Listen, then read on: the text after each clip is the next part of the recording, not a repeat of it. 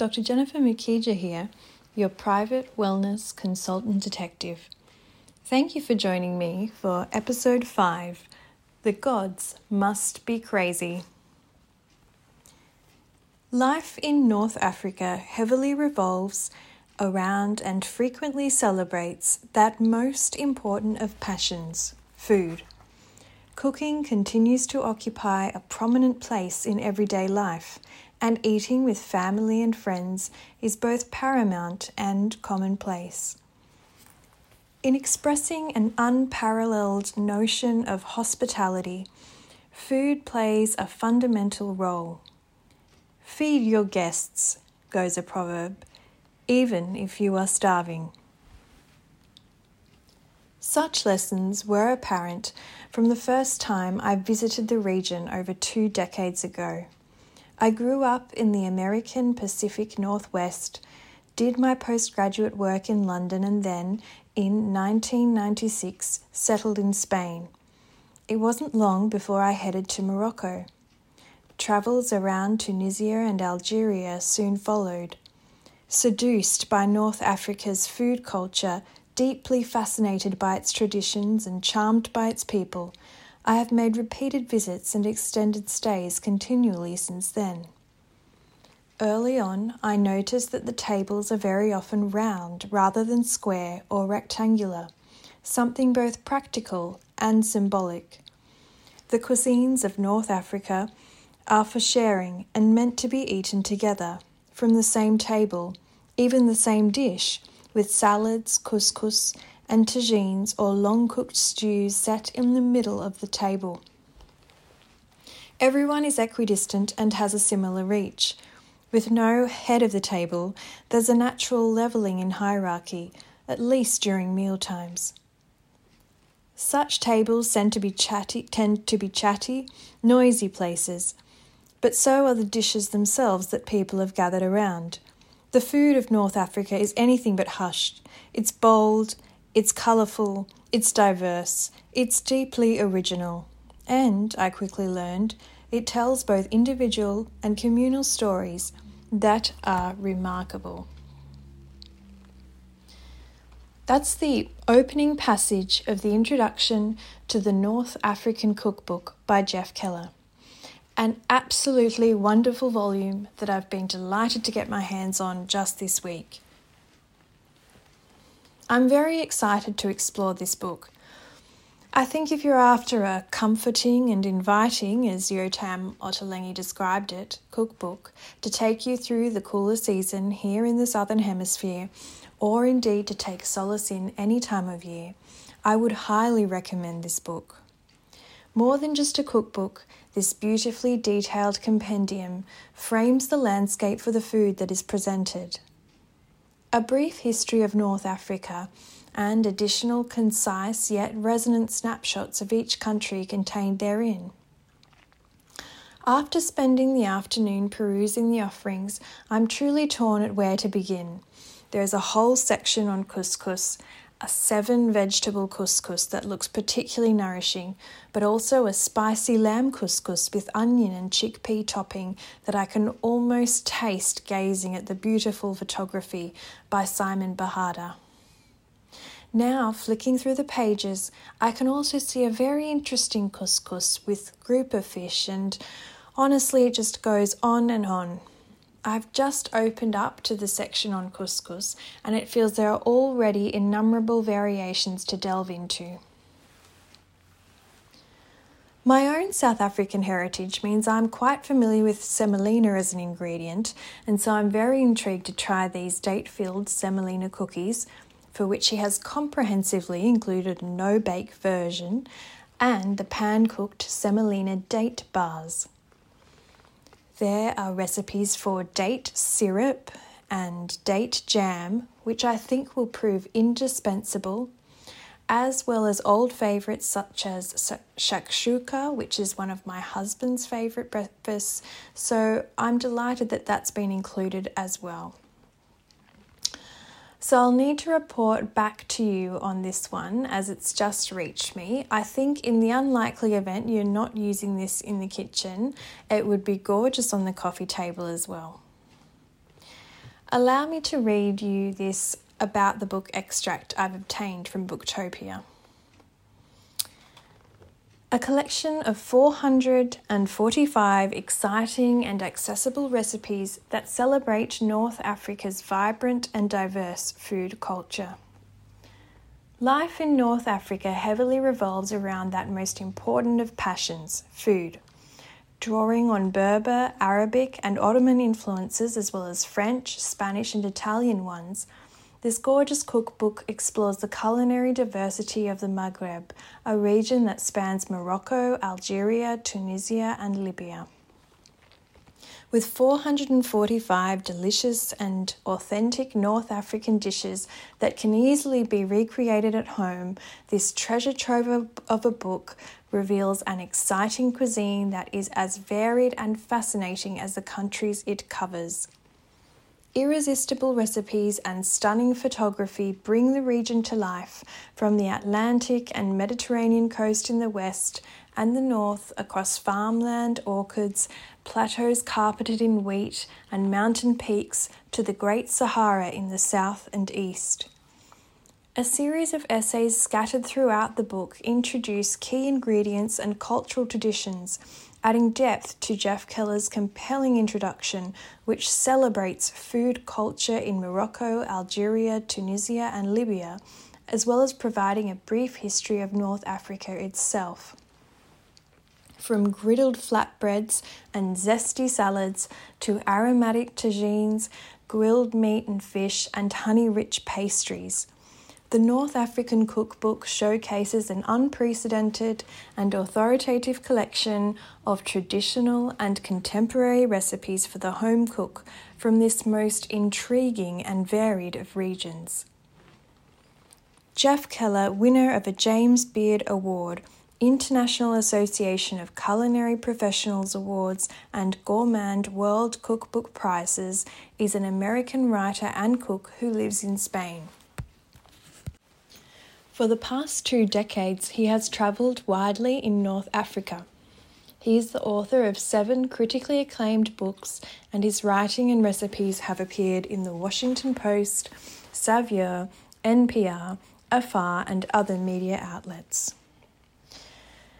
In terms of industry reviews, a thorough, investigative journey through the food of the Maghreb full of comforting and inviting recipes.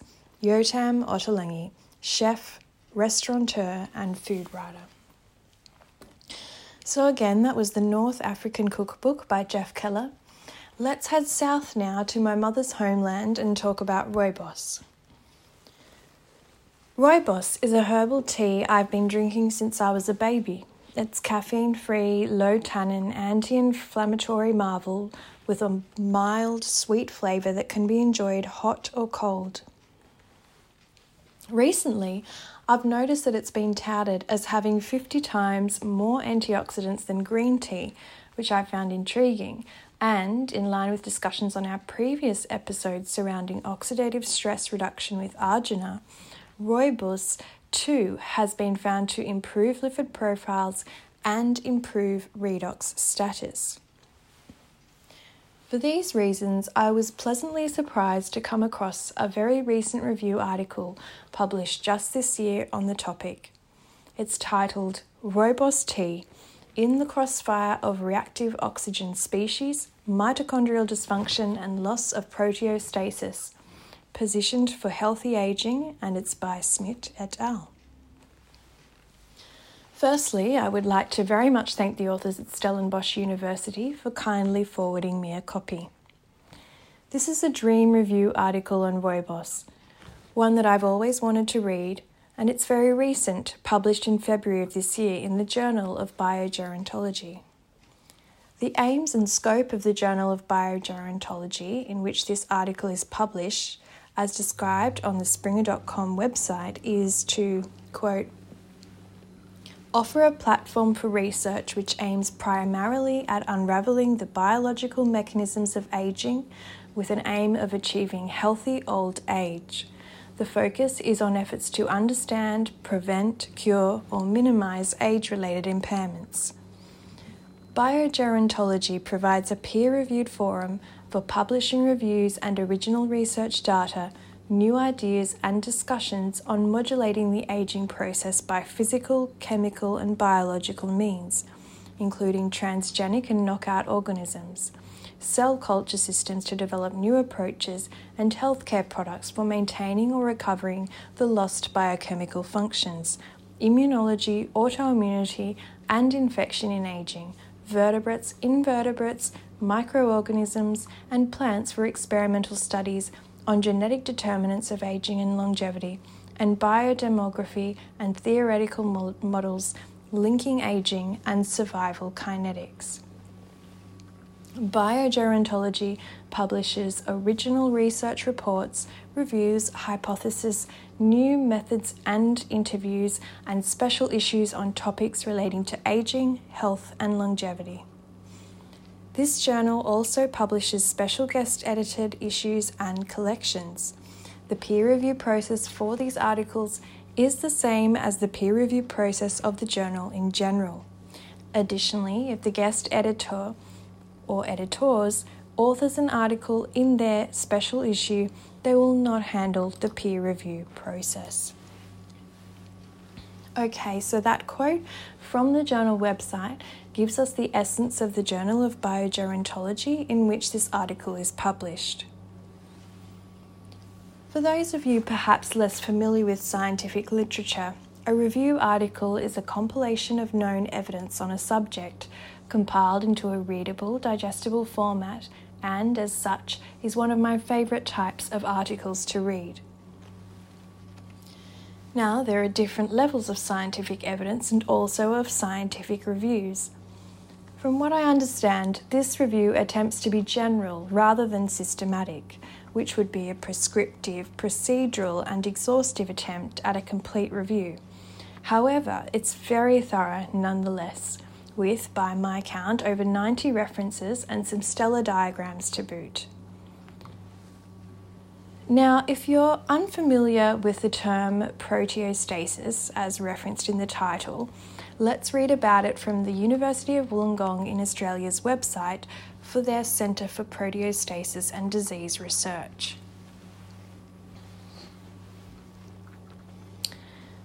What is proteostasis?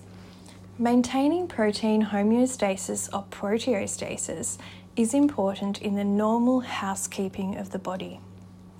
The control of protein homeostasis heavily relies on molecular chaperones and protein degradation. However, in reality, there are many processes in place to ensure that proteostasis is maintained. In order to produce a properly functioning protein, the process of transcription, RNA processing and transport, translation, protein folding, protein transport, and ultimately protein degradation must be tightly regulated. Proteostasis can be thought of as a closed system with a finite capacity. Although the capacity or volume of the system can be changed and altered by increasing or decreasing the concentration of its components, for example, molecular chaperones. Under normal conditions, the capacity of the system is enough to maintain proteostasis. However, there are a number of ways to overload this. Genetic mutations that increase the propensity of a peptide or a protein to aggregate would increase the workload of a number of components of the system and may exceed its capacity. However, it appears that an additional coincident strain on any other protein homeostasis mechanism can add to the cumulative workload and result in the capacity of the system as a whole being exceeded. This may explain the age related appearance of insoluble protein deposits associated with a range of diseases, including amyloidosis and motor neuron disease, even though the involved proteins are initially effectively maintained in a soluble and fully functional state. Given the intimate link between dysfunctions of proteostasis and many serious diseases, it's imperative that research in this area is continued and expanded. Okay, so again, that was from the University of Wollongong in Australia's website outlining proteostasis. You'll find a link to their website in the episode description. Now, with that explained, let me read the abstract of the Stellenbosch Review article for which for you, which to refresh is titled Rooibos Tea in the Crossfire of Reactive Oxygen Species mitochondrial dysfunction, and loss of proteostasis, positioned for healthy aging. Let's read the abstract. Impaired mitochondrial function and loss of cellular proteostasis control are key hallmarks of aging and are implicated in the development of neurodegenerative diseases. A common denominator is the cell's inability to handle reactive oxygen species, leading to major downstream oxidative damage that exacerbates neuronal dysfunction. Although we have progressed in understanding the molecular defects associated with neuronal aging, many unanswered questions remain. How much reactive oxygen species are required to serve cellular function before they become detrimental? And how does the cell's oxidative status impact mitochondrial function and protein degradation through autophagy? How do reactive oxygen species regulate autophagy? Aspalathus linearis, also commonly known as rooibos, is an endemic South African plant that is gaining acclaim globally for its antioxidant properties and its role as a functional medicinal beverage. In this article, we dissect the role of rooibos in the context of the cell's reactive oxygen species handling capacity, mitochondrial function, and autophagy activity. By addressing the dynamic relationship between these critical interconnected systems and by evaluating the functional properties of rooibos, we unravel its position for preserving cell viability and promoting healthy aging. Now, before we further examine this article, we should mention any possible competing or conflict of interest. The authors don't declare any competing interests, but we should note that this lovely article is funded by the South African Rooibos Council. Now, let's get into the body of the review. Firstly, aging is deemed to be loss of proteostasis. Proteostasis is another term for protein homeostasis. It's believed that protein homeostasis and dysfunction therein underlies as bedrock what we describe as aging. More specifically, there is, to quote the article, accumulative accumulated oxidative stress, impaired reactive oxygen species handling, and protein misfolding. In essence, it seems to be that proteins, lipids, and nucleic acids become damaged by oxidative stress and thereby accumulate as their deformed nature belies the attempts that homeostasis cell would normally employ. So, Therefore, what happens when you lose proteostasis? Well, this deformity arising from oxidative stress happens because free radical molecules with unpaired valence electrons within their orbits are highly volatile and therefore interfere with normal cellular processes, resulting in loss of the usual proteostasis. Now, you may ask, where do these free radicals originate? Where do they come from? Why are they there? And what is their ordained cellular role? Well, they come from normal metabolism. And the real role of reactive oxygen species is to be a re- regulator for autophagy, which is how the body cleans house, so to speak, how it refreshes and recycles old cellular material. If left unhinged or uncontrolled, unregulated autophagy can be very damaging to the body. What happens if autophagy is unregulated?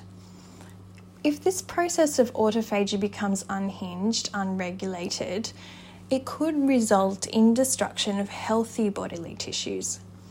An example of this can be seen in the example of those people on very low protein diets who may experience as first line symptoms loss of nail, skin, and hair health, as the body selectively prioritizes more vital organs by theoretically increasing autophagy in those tissues deemed less critical. If you're interested in reviewing a study which does a deep dive into this, with some lovely photos and diagrams, I've attached a link to a 2019 Indian dermatology article in the description for your perusal. Okay, so now that we have a bit of a clearer understanding of some of the key concepts surrounding proteostasis, that is, protein homeostasis within the cell, including the damaging effect of dysregulated free radical production, including the usual non pathologic role of free radicals, Let's proceed to look at what the authors of this review on rooibos have expounded upon. Aspalathus linearis is the Latin name for the plant, indigenous to South Africa and commonly referred to as rooibos. The name Aspalathus refers, as detailed in the 2023 publication of the South African Herbal Pharmacopoeia, to its genus which is in reference to the name of a scented bush that grew in Greece, and the epithet linearis is Latin for the term linear, which refers to the shape of the shrub's slender leaves. If you follow the link in the description to the pharmacopoeia, you'll be able to see some beautiful photos of the rooibos plant, its red stems and thin green leaves, with examples of both the red, fermented and oxidized, and green teas, unfermented, that can be produced. It does appear that the fresher green variety does preserve the antioxidant properties of the tea to a greater extent. The key benefits of rooibos include that it's naturally caffeine free and so can be consumed regularly throughout the day without affecting sleep can be taken in a variety of ways with milk and raw sugar or black, hot or iced, and even turned into what is termed a red bush latte, which I had the pleasure of enjoying for the first time during my visit to Cape Town. It's lovely to be able to enjoy a cup of tea just before bed without worrying about being kept up through the night. It has quite a mild and sweet flavour that most people and even children can enjoy.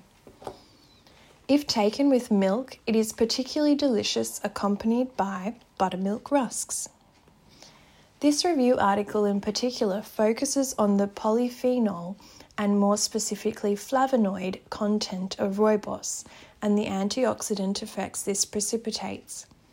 Flavonoids such as aspalathin, quercetin, and isoorientin found in rooibos are able to maintain proteostasis through a four pronged approach. Firstly, they act to decrease inflammation at the level of gene transcription, reducing activation of nuclear factor kappa beta and the rollout of inflammatory cytokines. Secondly, they act to directly reduce synthesis of cytokines, which are involved in upregulating inflammation. For example, TNF alpha, IL 6, and nitric oxide. Thirdly, they inhibit downstream effects of oxidative stress by capping reactive oxygen species production and lipid peroxidation. Finally, the mitochondria themselves are benefited and protected from dysregulation as observed in mice in vivo study. Some specific examples touted within the review include from page 158 quote Importantly, neuronal oxidative status has been shown to improve upon rooibos exposure. Long term administration of rooibos tea suppressed the aggregation of age related lipid peroxides in multiple areas of the rodent brain. And also regarding the flavonoid aspalathin contained within rooibos, from page 152 of the review, quote, Rooibos is the only known natural source of aspalathin, and from page 154, quote, aspalathin specifically has demonstrated this ability by inducing cell survival to a rate of 50% in a lethal endotoxemia model. Now, as always, this podcast is not intended as medical advice and should not be treated as such, and you should always consult your physician before trying anything new. It's important to remember that all products, even naturally occurring ones, may have unintended side effects, and some of these may yet to be fully elucidated. For example, I did note a recent article in January of 2023 that there is some preliminary evidence that rooibos may have some suppressive reproductive tendencies through its effect on the ovary. Again, this is quite preliminary work, but just further elucidates that our knowledge is still to be expounded in this area, as it is with many herbal, medicinal, and traditional products. Again, please see a link to this article in the description should you like to read further. Now, let's continue with our South African theme now in the region of Rooibos, and let me introduce you to a hilarious comedy that was an unexpected box office hit from the 1980s entitled The Gods Must Be Crazy. If you need some sunshine in your life, rest assured that you will not be able to resist heartily belly laughing your way through this comical fable. I will say that for modern audiences, there are occasional cringeworthy tribal characterizations, but I still believe that this is overall a wonderful, light-hearted, and uplifting piece of cinema. In a New York Times article published at the time, the director Jamie Uys described it's just a slapstick comedy with no message. I've been making comedies most of my life, and I never put a message in. It's bad for business. It's arrogant to put messages in. You rob your audiences of putting in their own messages. I think after you watch this film, you'll understand why he said this. It's absolutely charming. Now, changing track a bit, for those of you who enjoyed episode 2, Rosa Species, I've continued to delve into new ways to explore this most remarkable of flowers. Recently, I put my own twist on one of Nigella's ice cream recipes to create a very easy but no less delicious rose ice cream. Nigella has a great base recipe for no churn ice cream which combines 300 mils of cream. I use thickened cream in Australia with 175 grams of condensed milk, with a couple of tablespoons of liqueur. I used whiskey to stop the ice cream from setting rock hard. I then added two and a half tablespoons of Shahi Gulkand or rose petal jam, which you can obtain from an Indian grocer half a teaspoon of vanilla extract, half a teaspoon of rose water, which you can also get from an Indian grocer, and blended this in a mixer until stiff peaks formed. I then folded in a quarter of a cup of chopped almonds and placed it in the freezer in an airtight container for six hours. And I'm happy to report the outcome was ultra delicious especially because it's such a doddle to make, and I hope you'll give it a try. Now, in closing, one final word on rooibos. In terms of making rooibos tea, I recommend the Just Rooibos organic brand I've been drinking for many years, which you can source from most larger supermarkets. It comes in red and black coloured cardboard box with a convenient bifoil package design, meaning the product maintains freshness for the maximum duration. That website is just dash rooibos r o o i b o s dot com. let me read to you from their website. Just Rooibos is a family run business since 1999. Rooibos tea, alternatively known as Redbush, is native to the Western Cape province of South Africa. Made from the leaves of the rooibos plant, which contain no caffeine, rooibos has a distinctive aroma and slightly sweet flavour. Our rooibos tea is sustainably grown on the farm in Clanwilliam, South Africa. That's taken again from the Just Rooibos website, and you may find a link to their website in the description below. It's been lovely spending time with you today. I hope you've enjoyed our discussion on the new North Africa cookbook, our overview of a recent literature review on rooibos, and of course, I hope you will take the plunge into the South African classic The Gods Must Be Crazy, perhaps while sipping a rooibos or even enjoying your very own rose ice cream. Before we close, I'd like to remind you of our Pinterest page at Dr. Jennifer Mukija, Private Wellness Consultant Detective, where you'll find artistic digital visual inspiration I've pinned that I find inspiring and may also align with podcast associated themes. Thank you again for joining me today. This has been Dr. Jennifer Mukija, your private wellness consultant detective.